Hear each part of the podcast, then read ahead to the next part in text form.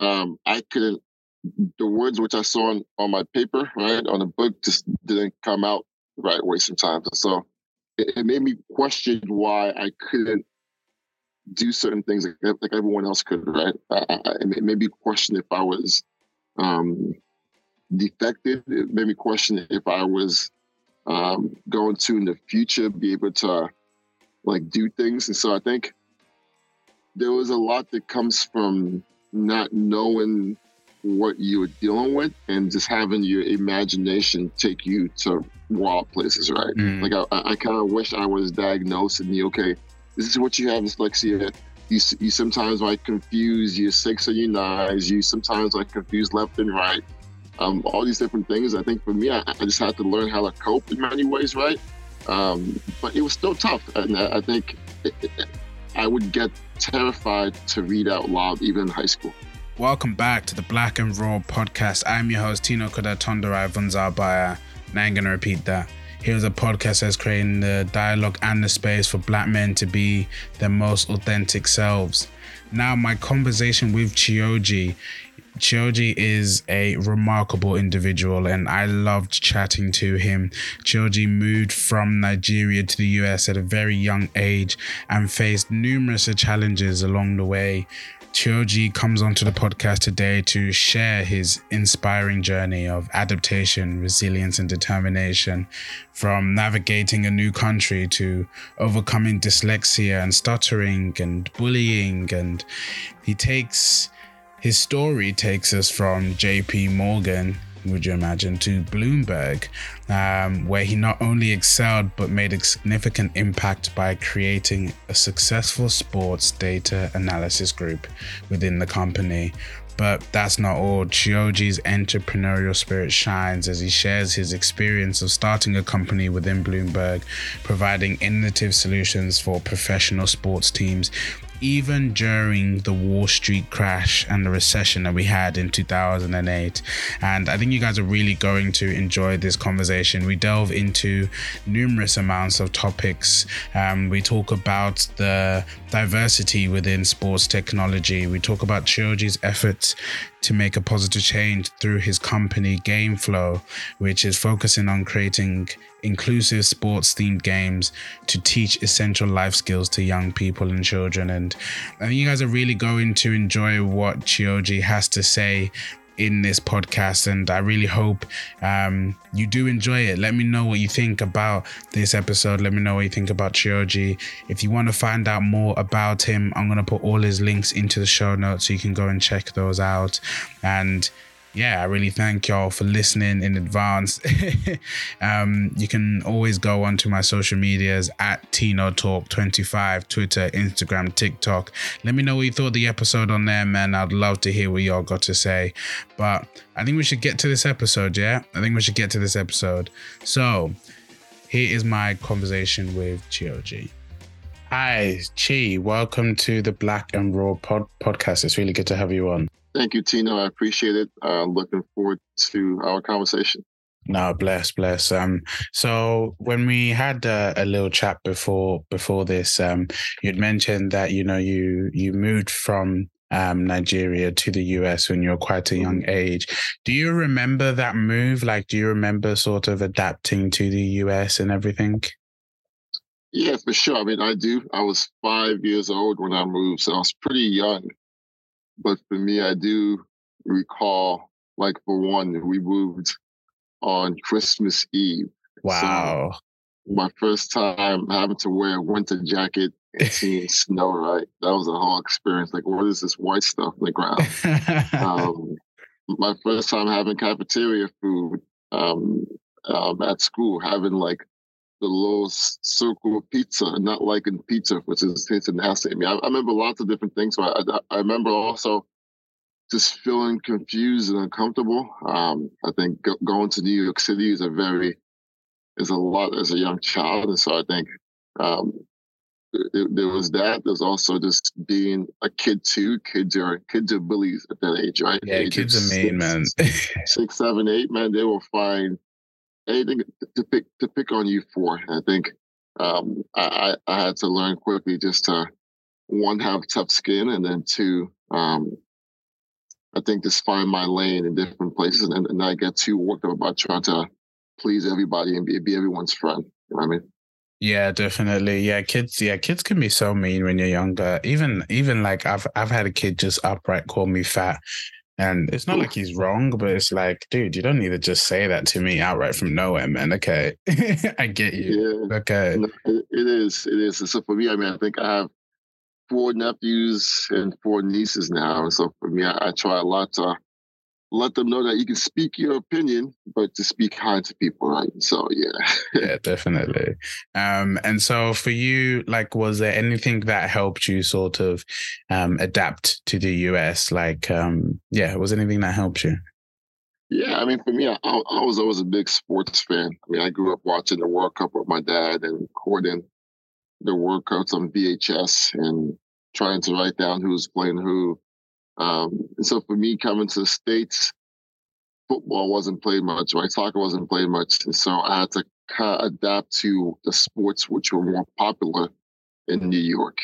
And at that time, it was baseball was a very popular sport. I mean, the New York Yankees play in the Bronx where I'm from. And so um, when I was eight, I asked my mom and dad to join like the, the I guess the the kids league, right? Um, mm-hmm. the, the, little league league of baseball in my neighborhood. And I think my mom and dad knew that I was I, I was struggling to make friends and in many ways having issues in terms of getting fights at school. And so I said, you know what? Let's have him play this random sport we don't know about. my dad had no idea what baseball was. My mom had no idea, but they kind of like had my back right. My dad would go out there with me on the field and try to teach me how to play, but he was confused. And they eventually got one of our neighbors who was a coach to kind of take me under his wing. And so I just I had to learn from scratch, right? And it was tough to be bad initially at baseball. I, mean, I was really, really bad. And so mm. I would go out there and try out for teams and get cut. I would um, just just but still I'll go back and practice, practice, practice, practice, man, and and, and really push at it. Um, which I think is just a life lesson right there, right? You, you might not be good at something initially, but if you keep on trying it, eventually you'll get better, right? And then you'll get better and better. Um, and so for me, that was a lesson. And then two, I think I had to find ways to still be a good teammate, even though I was bad at baseball.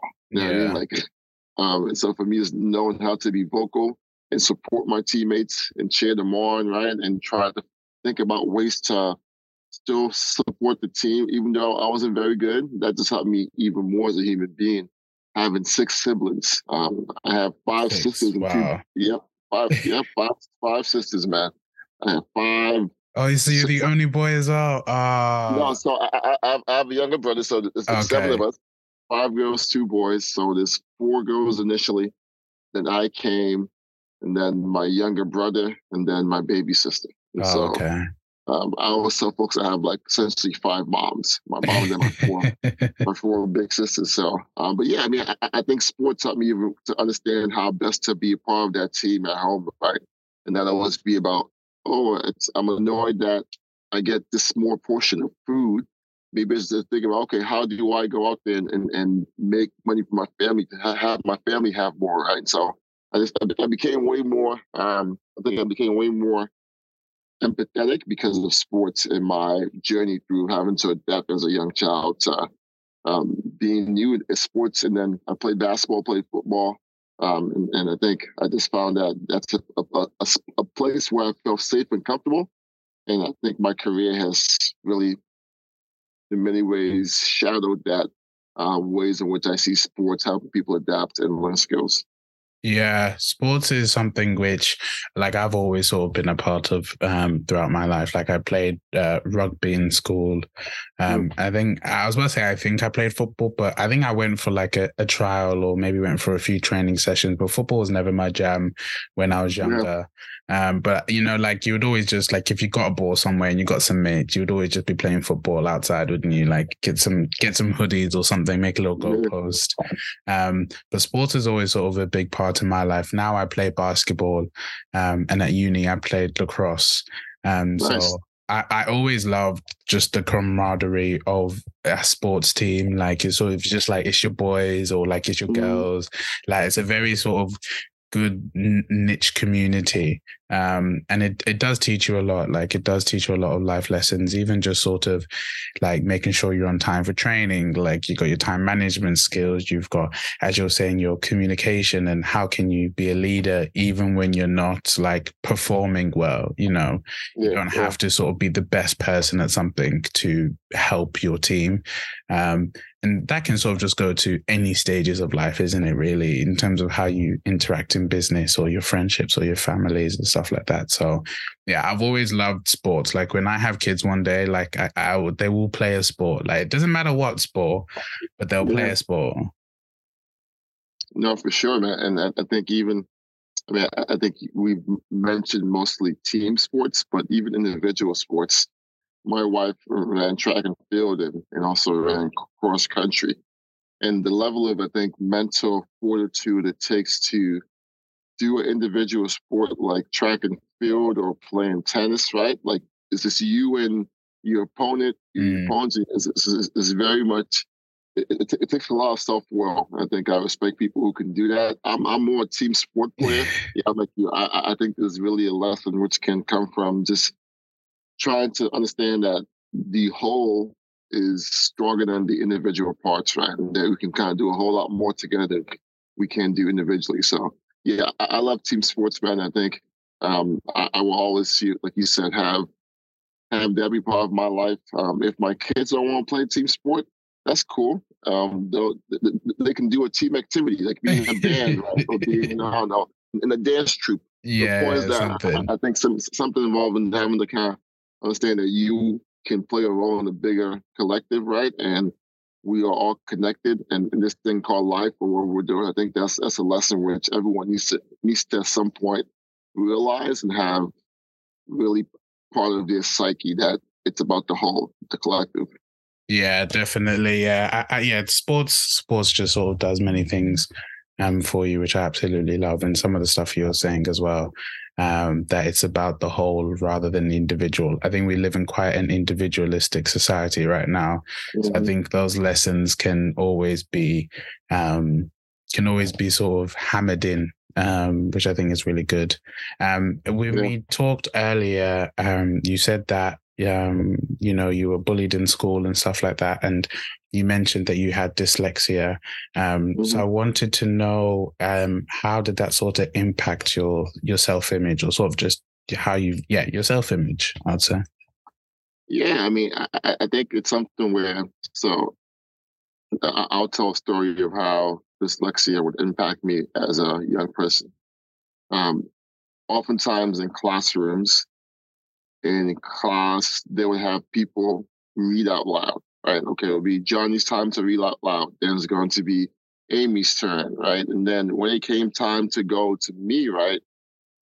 Um, I couldn't the words which I saw on, on my paper, right, on the book just didn't come out the right way sometimes. So it, it made me question why I couldn't do certain things like, like everyone else could, right? I, I, it made me question if I was um, defected. It made me question if I was um, going to in the future be able to like do things. And so I think there was a lot that comes from not knowing what you were dealing with and just having your imagination take you to wild places, right? Mm. Like I, I kind of wish I was diagnosed and you okay, this is what you have dyslexia. You, you sometimes might confuse your six and your nines. You sometimes like confuse left and right um, all these different things. I think for me, I, I, just had to learn how to cope in many ways, right? Um, but it was still tough. And I, think it, it, I would get terrified to read out loud, even in high school, right? I mean, I'm, I'm here 16 years old, and me, I'm, I'm sweating, like profusely sweating in class when it comes time to um, just read and have people discuss and have dialogue and read out loud. So I think um, I've learned to be okay with know that everyone has something which they're dealing with, right? I think mm-hmm. that's something which I always kind of come back to that no one is perfect. And um, if I try to hide my imperfections, I am only doing myself a disservice, right? If I choose to not use my voice and speak out because I'm scared that I might be looked at funny for having a list or having a stutter, right? It, that's, that's not going to help me out because, yeah, I mean, uh, people can judge me for, for, for how I talk or how I um, how I read, but um, they can't judge my character. They, they don't know my heart. They don't know my thoughts. So um, I have to let those things be known. I have to be kind to people. I have to speak kindness. I have to just be who I want to be and not, not worry about what I'm not. Right. So I think that's that, that, that was my biggest lesson. Um, knowing that each day I might I might sometimes stutter. That's fine. Like don't don't let that affect me and how I feel about my day. Right. If in this conversation I pause for a while to to collect my thoughts. Right. This is me trying to practice things which over time I put in place to help me deal with dyslexia. I think that's something which um, is part of my story, good or bad, right? This is part of my story. Yeah, definitely. Um, and I think that in terms of how you're saying, you know, there was times where you were literally sweating before um, a talk or, or some something where you had to talk in front of people. Um, and I think just sort of how you shaped your perspective and thinking about it, like, like it's like, okay, I might have this thing, but it's not going to stop me from saying what I want, being who I want to be. And at the mm-hmm. end of the day, if people do judge you, so what? They don't even know you. Like they don't, as you're saying, they don't know your character. They don't know your kindness and they don't know what you do behind the scenes.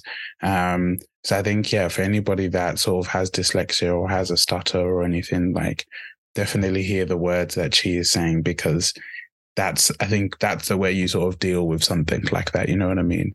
Um, yeah. Because yeah, we all have, no one's perfect. We all have our things about us.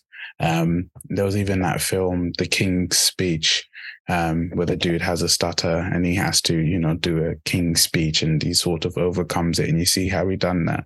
Um, and that's on a grand scale but like there's people that are just sort of everyday people struggling with something and they have to overcome it so i like how you've overcame that and how you've sort of changed your perspective on it yeah yeah and yeah yeah yeah i think yeah i always say life is all about how you react to um being punched or being hit right i think I, we can choose to stay down and be, oh my God, I have this illness, I have this ailment, I have this thing that's wrong with me. Can say, okay, I'm gonna get up and figure out how to adapt, right? And I often tell people about, once again, I mentioned for me, left and right is very tough for me.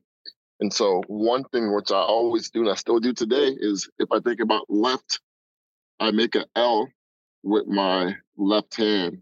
Because if I do if I use my right hand, it's now an L. So if yeah. I can make an L with my hand on its left. So, and for me, I, I, still do that. If I'm driving, right, and I, I, need to go someplace, okay, just quickly L, right? If I'm if I'm doing the cha-cha slide, right, okay, right, left foot two times, right? Okay, left. So yeah, it's, it's, it's just, I mean, it's, it is what it is, right? and for me, I just have to understand that's it's something which I just need to do to help just keep myself oriented, right? And so if if you have to meditate each morning just to get your mind to be at ease, right? To kind of go through your day to help you deal with ADHD or who knows what, and do that, right? My wife has ADHD and she meditates probably three times a day just to help herself regulate. And I think that's something which, like all things, right? We have what we have, but how do we adapt? How do we make sure we can kind of still go about our day and and, and feel feel safe and comfortable, right? And and not let what we have um, keep us from being who we are. Yeah, definitely. Um, so we we've mentioned sort of about your upbringing um, and about sort of your experiences in school and stuff. Um, mm-hmm. and you know, we just talked about sort of dyslexia and your stutter. Um, but for someone that was ba- was being bullied in school and struggled to have friends and that had dyslexia and had a stutter, you still ended up going to work for one of the biggest banks in the world. So how did you even get into JP Morgan? Like what was like what was that process like? Um, because yeah. I've never talked to someone that's worked for JP Morgan. So I'm always interested to find this out. Yeah, it's um I mean for me I think I've I've like I, I mentioned how sports helped me realize that I had to go out there and help support my family, right? To kind of make make the pie bigger, to have us have more food and more money to kind of spend and do stuff. So for me, um, when I was like what, 15, 16, um, I looked at this book which had like every occupation um, you can do, right? It was like a, a trade book for my sister who was at that point in college. I looked through the book and I was like, what's the highest paying job I can get without having an event, without having like a, a, a master's or a PhD degree, right? Yeah. This undergrad degree. And I looked and, and bam, there was investment banking, right? I'm like, hmm, what's this? Investment banking. And so for me, I think my initial motivation was let me like make the most money possible to support my family. So I was like, at that point, 16. Um, so 16, I, I took an internship that summer um, at this at this essentially it's an insurance company called AIG, um, American Insurance Group. Um, and I took an internship through this program I was in, and essentially I was going to work in this department, and my my strict job was to take um, physical files and then scan them into the computer and then save them on the hard drive, right? So essentially trying to make physical things digital. That was my whole entire job that summer. Yeah. Um, but for me, as someone who, um, I guess, I make games now, but even back then, I would kind of, in my mind, gamify things. I would track how many things, I, how many, how much I scan each hour, right, each day, and I'll try to beat my times and my output each day.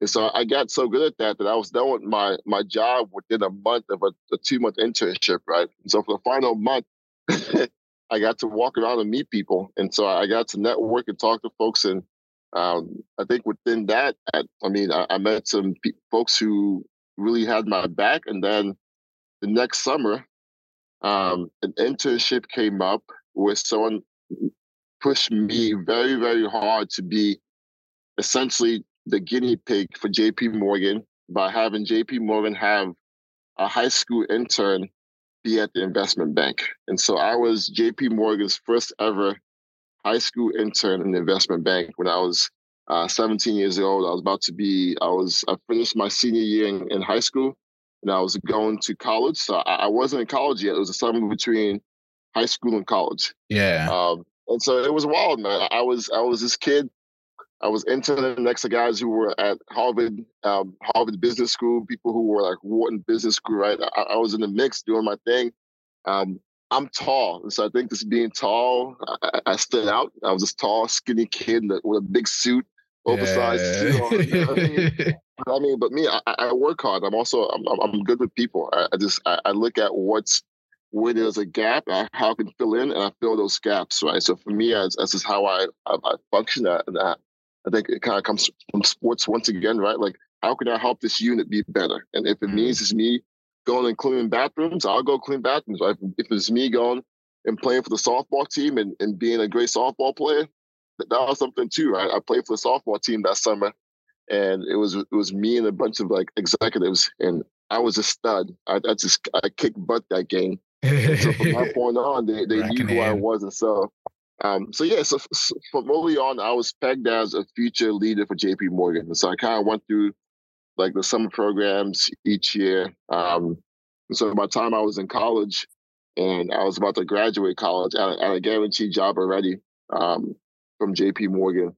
Um, so it was great, man. It was, it, I think it was me being very intentional right time, right place. And then once I got my foot in the door, right, I just kept on doing amazing work and then kind of went through like just the like the internal leadership programs, right? Yeah. Um, and so after I graduated from college, I went to Brown, graduated from college. Um, it was I was in between becoming a teacher or going to JP Morgan, right? And for me, I've always really cared about teaching and having an impact. Um, but also I think at that age, I was still how do I help my family? And Still that paycheck, from, yeah, that, that that paycheck from JP Morgan, I looked at, I'm like, this is, I, I, am making more than my mom, who's a nurse, has ever made her whole entire life. Just, yeah, just from day one, right? Like that's something which, like, just to, to think about that was something which I, um, I couldn't pass up at that point. Um, and so I think I'm happy I made the choice to go there. Um, and I, I, met, I have some great mentors who I still know from there, who I knew from when I was 17 years old, right? My, that, that first internship as, as a high school kid who have had my back from that point on, who still mentor me now. So um, I think I, I, the people there, I appreciate Um, I think my problem was that some of the things which J.P. Morgan as a bank did, um, which I be, I began to know more and more about, just didn't align with my values and my and what I what I was trying to do. And so I figured let me just leave and apply my skills to do work which I control and and do work towards a mission which I could sleep at night about. And I think in many ways, a bank is all about making rich people richer, right? Which mm. is cool. That's that's what they do. I get it. That's how things flow. But for me as as Chijioge, right, I, I want to have my skills and talents applied to making people's lives better and trying to improve the world, right, in a tangible way beyond just having commerce be run through this one system. Um, so yeah, that's, that's that's that's my quick JP Morgan story. I got yeah. more stories, but it's, it's a it's a one hour podcast, an hour and a half podcast. So I'll, I'll stop there, man. no, that's cool. That's cool. No, that's a great that's a great sort of story. I, I like sort of how, as you said, as a young person, you were very intentional, and you're like, okay, even if it was literally how much money, how what's the best job to make the most money, like that's still being intentional and figuring out a plan and and doing that. And you know, yeah, you had to get your foot in into door you had once you got your foot into the door um it was great but you had to work at it like that your work yeah. ethic had to keep you going through those stages and even going back to jp morgan every summer when others were maybe you know going on holiday in their summer and stuff like that but you were you were working for this huge ass bank um and yeah I, I like sort of I just like everything in terms of that, in terms of how hard you worked for that opportunity. Um, and yeah, JP Morgan, Morgan, a bit of a shady bank. Um, but all banks are shady, man. Yeah, that's, that's true. That's, true. that's, that's, that's the nature of that's, that's the nature of capitalism, man. I mean, there's yeah, yeah. There's lots of funny money being taken in by these big banks, which um, is runs a lot of the the the world's like I mean black market in many ways. So I I, I tell folks that it's i mean it's I, I, don't judge but you have to be aware and at that point make your choice. But if you choose to work for a bank that's completely fine. I have no qualms with that. Like i said i have people who are mentors who i respect to still work with jp morgan um, um, but yeah but to each their own right? And so my yeah. journey is my journey. Yeah we can't yeah we can't be putting judgment on others um yeah, yeah. who, who are we to judge you know what i mean? We've we've all we've all done our stuff or done something yep. which someone else might not agree with. So, um, yep. but yeah, I think I think once you know the information and if it doesn't align with your values, I think then you've got to make the decision.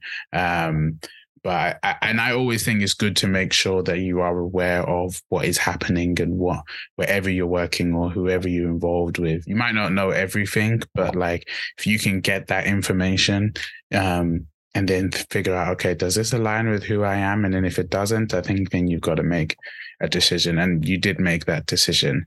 Um, yeah. And talking about moving on from JP Morgan, um, you you worked in sort of sports technology. Um, so what was what was that like working in sports technology? What does that even involve? Yeah, so um, even yeah, even before I had signed on to be um, at JP Morgan full time, I had done different internships, right? Just to kind of get my feet wet. And, and I worked for a time at Bloomberg LP, which is a financial data company. They provide information to to stock traders, to people who are essentially working on money. They provide all the data, the graphs, news, right? And so for me, I, I worked there for a summer. Um, and I met this guy who was on my team. And once again, I, I'm I'm big on everyone who you who you meet, you treat with respect, and you just like just get to know who they are, right? I don't care who you are, what you look like. I'm going to treat you correctly. To be a custodian, to be a CEO, I'm going to treat you the same exact way, right? And so I think me and Sky got along quite well. He knew I love sports, um, and so he came to me and was like, "Yo, Chi, I have an idea to take the Bloomberg LP financial tools, like the tools which help all these companies look at data and make it look really pretty. Let's take those same tools and apply it to sports and help sports teams look at data and make decisions based on data very quickly. Um, he's like, I, I, have the idea in my head, but I, I, don't know sports too well. Can you please help me, like, kind of get get the idea off the ground? And I was like, say, I'm like, oh yeah, man. Yeah. I'm like, say less, man. Sounds I'm like. I'm, I'm, I'm completely down for it. So that summer, that was my junior, that was, that was my sophomore year in college. Yeah, that summer, essentially worked like nine to five doing my normal job, like internship wise. And from 5 p.m. to like midnight, I was doing research for him. I was helping him kind of prepare a pitch to have this group within the company, which he would run, which would be called Bloomberg Sports, which will focus on working with sports teams. Um, so we looked at working with baseball teams, working with um, football teams in Europe. Um, like we worked with, um, uh, we began by working with, I think we worked initially with Cardiff City. Was the yeah. first city we worked with out there? Close to me. Um, Cardiff-ish. Wales is close, not too far. Yeah, yeah. So I mean, so we, we began very small, but focus on baseball and soccer. Um, but long story short is that that group, which he began with me, began to do really, really well. So by the time it was 2012, um, four years after that began, I was like, no what? I, am about to leave JP Morgan. Um, let me call up my man Bo and see what's going on. So I call, mm-hmm. I'm like, yeah, I'm like, hey Bo, like, um, I, I know I've been gone for a while, but I want to come back to the company, right? Um, let's figure out how I can give me a role. Um, and so at that point, they were trying to get get a lot of things in in order from a financial standpoint. And so I think once again, me being at JP Morgan, the financial like institution, um, I brought a lot of know-how around how to be organized in terms of systems, um, knowing how to really just be efficient. I brought that to them as a startup company, um, which is important. But also, I think for me, I brought just a culture of just trying to build a team of really great people. So once I came in, we grew the team from like 25 to about 50 people in two years of people who I brought in and handpicked, right? So it, it was great to go from being at this huge company like JP Morgan, which has about 20,000 employees, right? Just like this huge company to being a company of one of 25 trying to build culture, right? And trying to build yeah. from scratch and, and going out there and, and, and actually talking to a, a, team's general manager or team owner about the deal, right? It was it was it was so cool, man. But the whole point is that we can use data to help these teams be more efficient. And so I, I think the idea still holds today. I mean, we're seeing way more professional teams rely on data and analytics. It began with baseball, but now basketball is fully an analytics sport. Um, European football is coming very much that way too. Um, so it's cool to say that I had a part in that movement, um, and I, I, still take pride in that. Um, and so the company which we began in, in 2008 was purchased in 2014 um, by the richest black man in the United States. Um, his company bought my company in 2014, um, and it, it, it, it was. I mean, it's it's special to have to have anyone view you being worth being purchased, right? Um, yeah. But it was also sad to see something which we had built now leave our control and now be in his control. Um, that's a whole different saga of, of that um, but it was, but still, I think the fact that I was 25 years old, I was a CFO for a company. Um, I, I got to build some crazy deals. I got to kind of be someone who was at the, um, the start of a movement in sports, which is still going on now with even with, with gambling, right? And how people look at gambling. Our company was very early on and trying to build things so that. Um, I wish we had more control now to regulate how people gamble. Yeah. things like that. But once again, once someone buys you, they take you take the tool and your IP, and now is they can do what they want. Yeah, you ways. can't. Yeah, you can't just come in and be like, you can't do that. Well, actually, we're on it now. So exactly. So that's been tough to see. That's the, that's that's the tough part. You build something so cool and powerful, but then it can be used in different ways. Like all things, they, can be good and bad from any kind of application or tool. And so, yeah, um, yeah that's, that's that's that's a quick, long and short. Once again, more stories there, but I will keep it brief um, for podcasts. So, but you mentioned uh, that you started the company in 2008, and for anybody yeah. that's anybody knows, we had the Wall Street crash. So, exactly like starting a company at that point, people must have looked to you like you're crazy. Like, what are you doing? Like, what was sort of going on at the time for you?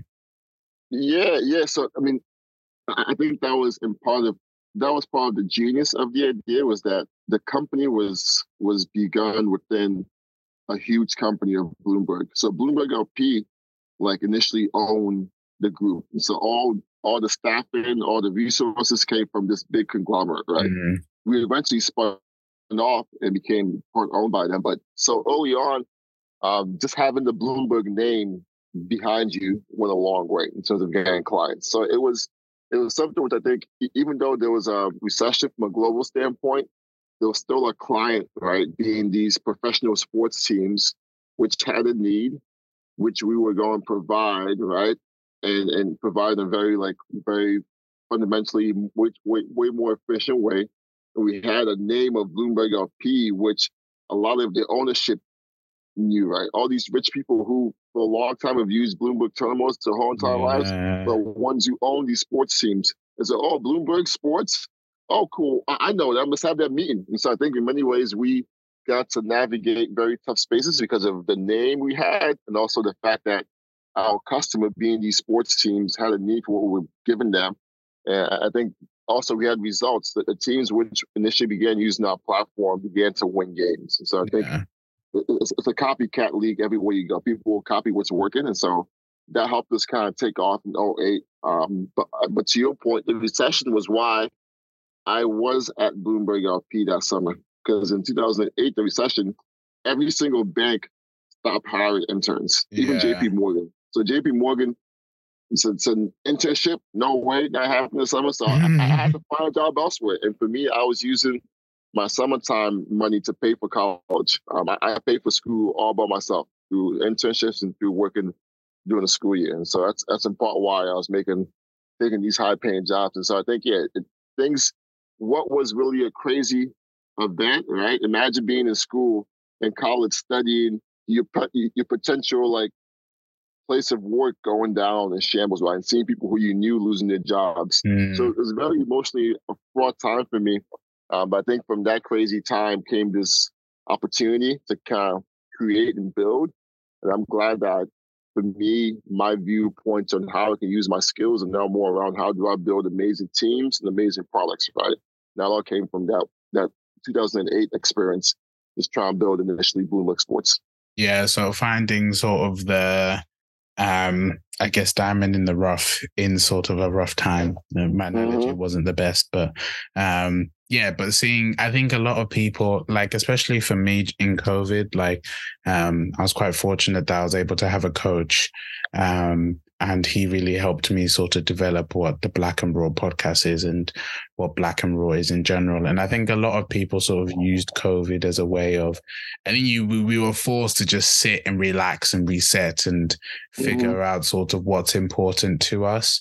Um, so I think a lot of people used COVID in a way that you used the the recession and the Wall Street crash. So um, yeah, it's just about seeing the opportunity when everything else looks gloom and dark. It's about seeing the opportunity and then taking it.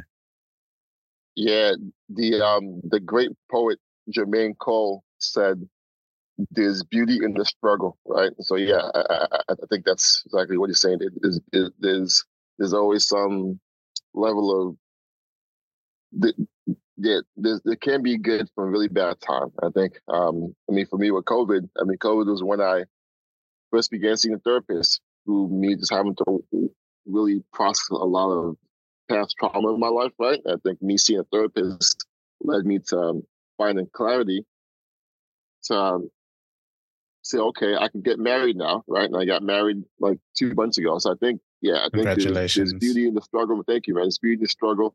Um, it's all about perspective, how you kind of view what's going on. Yeah, definitely. Um, and yeah, so back onto sort of in terms of the sports technology.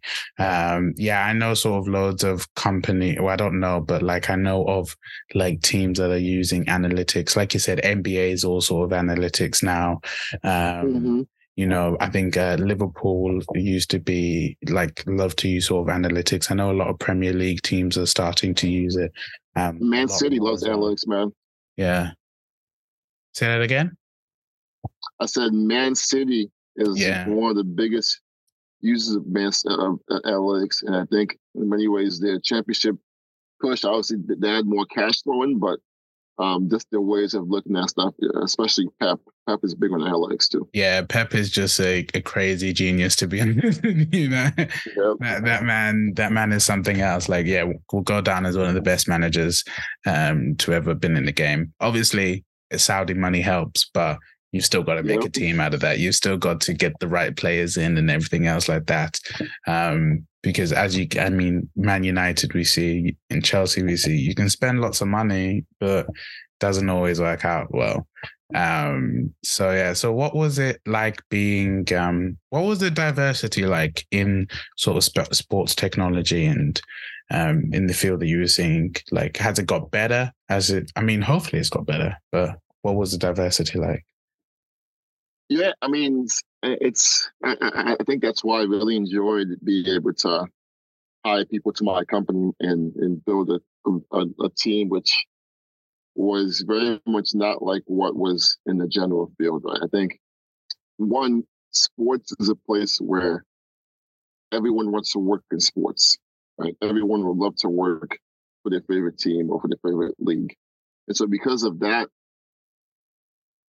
like employers have leverage to essentially like offer lower wages, knowing that this there's a high demand for this role. So the, Mm. no matter what the wage is, the demand will be in point where someone will take on that job. Someone will have their mom and dad pay their rent for the next six months to have them do a sports internship, right? Someone will have this X, Y, and Z cover their expenses. So in many ways, you find lots of folks who come from more high income families who work in sports and who have a legacy of having a family member be in sports, right? So their dad owns this team, so therefore they work on this team's marketing department, right? So there's, there's, there's lots of that going on in sports, man. So I think that's off the bat takes away half the jobs, if I'm being real with you now. Um, but then from a, from a, looking at analytics, where I was working at from a, I mean, people who look at data, um, data science, that field in general really leans more towards men and either white or Asian men. Um, and so I think that also reflected in many ways the people who were on the analytics teams, right? Usually mostly men and, and mostly white and Asian men. And so I think that's that's that's the makeup. And I think if you look at lots of analytics teams for teams, um, professional teams, you'll find the same makeup, right? Um, probably you probably find one woman across every 10 men. You'll probably find one person of color across every 20 people, right? And so I think it's it's it's a it's a space that people don't give up their jobs easily. So people Mm. stay on their jobs for a long time, and so there's not much turnover. But once someone comes into that new role, they have to oftentimes take a much lower wage because of just the, the demand for the job, or they have to really um, come from being highly recommended. They- have to know people who say, "Okay, I'm gonna give you this job because I know you and I trust you." Right? So it's it's a very tight circle, close circle. Um, it's not very diverse, man. And so I think for me, um, I, I I keep saying I enjoy the fact that I can kind of build companies and build teams. Um, all four of my companies have been um, minority owned, and so owned by black black people and women. Um, and and for me, I I also try to hire folks who are diverse, right? I mean, for me, I, I know that I, I, I don't want a team of all men. I Mm. don't want that. I don't want a team of all black people. I want a team of people who are going to be excellent, but the team of people who are going to be diverse in terms of how they view and and and, and and look at things. So, um, yeah, it's it's it. I, I can't change the industry. I can only change my individual circle. And so I choose to build my own circle, right, and build that the way I want to have industry be. But in general, you're gonna find mostly men and white and Asian men working in sports, especially sports analytics. Yeah, I'm not surprised to be honest with you because yeah, everyone would love to work for their team for their favorite team or to be in sports, isn't it? Like it's quite a, a I'd say glamorous to a certain extent. I think just because of sort of all the money involved and you've got you know superstars and stuff like this. Like, I mean, I'd love to work in the NBA. That'd be really cool.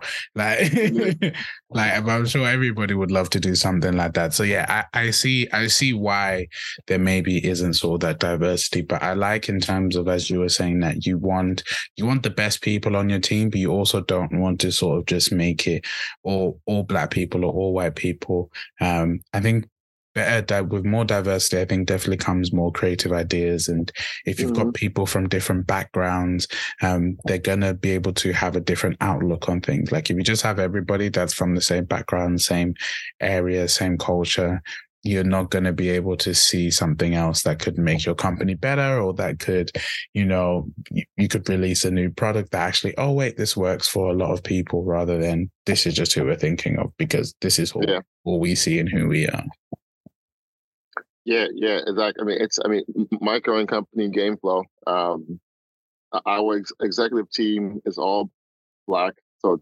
myself and my best friend, who's my my CTO, um, and then our COO is a black woman. Um, we have a bunch of folks under us who are black, um, Latino, Asian.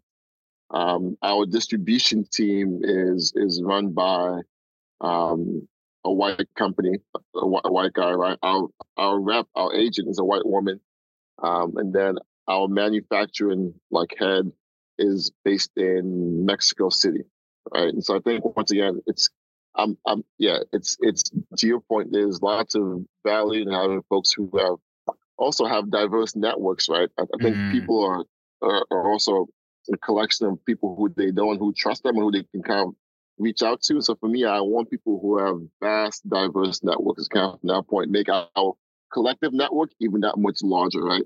If it's just me and all my friends, we have but the same collective network, right? It's only but yeah. that large, right? And so I think that's something which um, I think is just as powerful. Who people know and who can they can who they can rely on, who also relies on them, is is just as important. Man hundred percent, hundred percent. Um, so you just mentioned um your company. Um, is this the company that is creating the games that you were you were telling me about earlier? Um, could you tell me in terms of what you guys are doing and what your aim is with um these games that you're creating? Yeah, for sure. Yep, it is. So um, the company is called GameFlow, um, and we are a community and family focused gaming company. So I, I make that clear, kind of folks know that we are really a mission based company. I think for us, just trying to do work in the community with folks like different after school programs, um, working with um, boys and girls clubs, working with teams, working with parent associations, um, hospitals. That's really our focus, right? Um, for us, we we know that most games out there are not very inclusive, and so they don't have inclusive characters. Um, and so for us, we focus on making inclusive games. And I think that's really powerful to see, have someone see themselves in the game. So, oh my God, this cat kind of looks like me, kind of looks like my yeah. friend. I think that's so powerful so for us. That's how we're different. Um, we also, we right now focused on making sports themed games. So we made a basketball card game called Pickup Basketball. We're making a similar game called Pickup Soccer next, um, a soccer themed game. So I think for us knowing that there's power in sports. I love sports. So is my co-founder. We figured why not build a build along something which we know and really enjoy, mm. um, but build for impact, knowing that we can kind of use games to help young kids learn life skills, skills which are tied to future jobs, jobs like jobs in analytics, right, which require you to know how to look at data and say, okay, what's the key information based on all all this data here? Like, like what's the key insight? Knowing how to make decisions very quickly, right? Decision making, that's very important in life. Um, critical thinking. So how do we make all those skills um, come out, but make that super engaging and fun? And so yeah, that's, that's what GameFlow does, right? I think it's it's been cool to kind of build it. Um, it's it's it's been it's been a, um, a challenge just based on the economy, right? Us going through COVID and having to deal with that in terms of manufacturing and having stuff be held up. Um, but it's all been a blessing. It's been a it's been a really enjoyable journey. I think we are really poised to take some really big leaps in the next coming months. So I'm excited. Yeah, definitely. It sounds, especially I guess in the game market as well, um, very sort of saturated market. So trying to be some be different and provide something that is quite a different angle. Um, I I also love gaming. Um, like I've uh, my brother's recently got a not recently he got a PS5 quite a while ago. Took us ages. Took him ages to get it. Um, but yeah, I'm I'm I'm a gamer too, so I, I like the fact of being able to reach people through gaming, um, because the, if people there's some people are like oh how can you watch somebody play games? But it's like it's not even a it's like if you played the games you'd realize how much of sort of it's like a long movie. It's like a 30 hour mm-hmm. movie but instead you're sort of so engaged in it like and you're playing as the character. So it's and the fact that the worlds that they can create and the graphics you can literally feel like you're in there. Um so yeah. being able to capture that magic but also teach young people sort of lessons and ways that they can engage the world and be better people or get the jobs that they want to get. Um, I think it's sort of quite a, a unique way of sort of helping people, which I which I really like. And you're using your skills in gaming and in sports and in analytics to to push that. I like that. I really like that. Appreciate that, man. Um, yeah, I, I'm glad you see how um, this company is a collection of yeah of, of, my life passions and kind of my life skills, um, but also trying to, I think, pay it forward, right? And knowing that sports really inspired me as a young kid. Um, for me, I used to hate. I, I, still not not hate, but I'm not a big fan of school, right? Yeah. I, I, I don't. I don't like school. I go because I have to, right? But I, I, as a kid, I used to hate school, man. Um, but for me, like reading the newspaper and looking at at, at stats for my favorite baseball team or favorite basketball team and seeing my, my and, and trying to understand who was doing what. Like I used to consume sports data. And that's mm. what got me into math and having a way to kind of look at math in a better way. which taught me get a job at, at, on Wall Street, right? What taught me do X, Y, and Z. For me, if I can help a young kid take their passion for sports and help them just engage a bit more, and just keep say, okay, I will go to school just for X, Y, and Z, like me, right? And yeah. I, am so I'm so real, man. I, I did not like school at all, at all, man. So I think if, if if if I can pay it forward and help someone just kind of realize their potential and stay engaged, right? Like I was able to stay engaged through my love of sports, then that's that's that's my ultimate way of saying like, universe, thank you for keeping me alive, right? Keeping me going forward because who knows what could have been if I was not engaged in sports, man. Honestly, who knows? Like me being a kid who grew up in the Bronx at the age of five at that point in time, right? Um, who knows what could have happened if I was just a kid out there living life and find my skills in the right way. Yeah, sports is, I mean, I think that's sort of been the running theme in terms of this conversation that sports can literally be a lifesaver. It can, it can yeah. literally give you life skills. Like there's so many things that it can do for you. Um, and yeah, that's always why I've loved sports. Um, just for also the all the other extra benefits that it gives you too. Um, there's no real downside unless you get injured. But yeah, that's, that's, that's, that's the only downside. which I have. I, I, that, that's that's part of my life story, man. When I was when I was 13, I, I tore my my left knee apart playing oh. football. Uh, my mom and dad at that point was, was trying to support seven kids, couldn't afford surgery, so I had to rehab naturally. I went to high school and played football, basketball, baseball in high school for all four years. And on your knees, oh, destroyed my destroyed my knee, man. So now today I have I, have been told I have the knee of an 80 year old man with arthritis, essentially. So I, I have no wow. more, I have no more knee cartilage, and so it's all bone to bone contact. And, uh, that's, I mean, yeah, that's that's a different story. But yeah, that's that's the that's the one downside of sports. You get injured and affect your your life, but still, I still find time to play basketball and. Yeah. And all things in moderation, but um, um, yeah, I, I would not change things for a second in terms of how my life turned out to be honest with you, that's one thing which, like, I, to be fair, I don't think I'd ever want to move to the US. I can't lie. But one thing about the US that frustrates me is about the medical system. And we won't even get into it because we'll, we'll be here for much longer. But yeah, I, I, I, healthcare should be free. It should be part of your taxes personally. But it's crazy, man. That's, yeah, that's, I mean, quick story, right? Um, for me as a kid, I did not go to the dentist until I was probably like 16 years old because as part of my mom's health insurance for her for a job, it only covered dental care for I think two kids.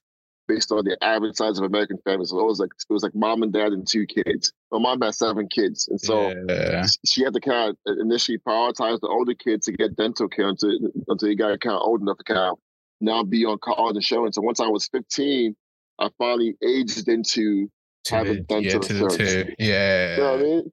So that's that's just one of those things. Like, oh my god, oh my, that's just, that's America, man. That's that's America. um, so before we end this conversation, um, I just wanted to sort of ask you one final question, um, which I sort of ask all of my guests, and um, that is: say if there's a young black boy that's listening to this conversation, how can something that you know help them with an understanding of themselves? Yeah, that's that's um that's a powerful question. I mean, I, I think something which I know is that um time is in God's hands. And so I think knowing that we might have our goals and ambitions, um, and we might have an idea of when we think things will happen. But what I've seen over time is that things usually don't happen as you think they'll happen. And so, as opposed to trying to be worried about, oh, when will I get this or when will this happen, right? Just, just relax and and just do what you can do, right? And and work what you can control, and kind of let God take care of the rest, right? And know that um, when it's meant to happen, it'll happen. Um, so don't yeah don't don't stress things out too much, right? And and realize that at the end of the day, uh, things will work out at the right timing. Ah, bro, bro. So, Chi, thank you very much for coming on to the Black and Raww podcast. I've loved chatting with you. Um, hopefully, we'll get to do this again some point as well. So, yeah, thank you. Thank you, Tino. I appreciate you, man, and, and keep doing great things, man. I, I I appreciate you having me on, and I'll definitely keep on um, checking out your podcast, man. Definitely. Thank you. Have a good day as well. What's up? So that is the end of the episode. Thank you very much for listening, guys. I really hope you enjoyed the episode. I really enjoyed talking to Chioji, and I really think his story is quite inspiring for um, anyone that suffers from dyslexia or stutter, or you know that was emigrating to a new country and was bullied for it. There's there's things that you can do that can help you adapt to a new system. And what Choji was talking about and how sports helped him do that. And I really think it's great that he was able to find a way to persevere through it all because he, he could have ended up drowning and not being the person he is today. But he had so much resilience determination and grit that meant that he was not going to let any of those things deter him from being the person he is today. So I really loved hearing that from Chioji. So I hope you guys can take something from that. Um, and I really hope you enjoyed the episode. Let me know what you thought about the episode, guys. I really hope you enjoyed this episode. If you want to get into contact with me at Tino Talk on Twitter, Instagram, TikTok, or um, you can email me speak at blackandraw.co.uk um, or you can check out my website at at www.blackandraw.co.uk. That's my website. So, bless up, guys. Thank you very much for listening, and I hope you have a great day.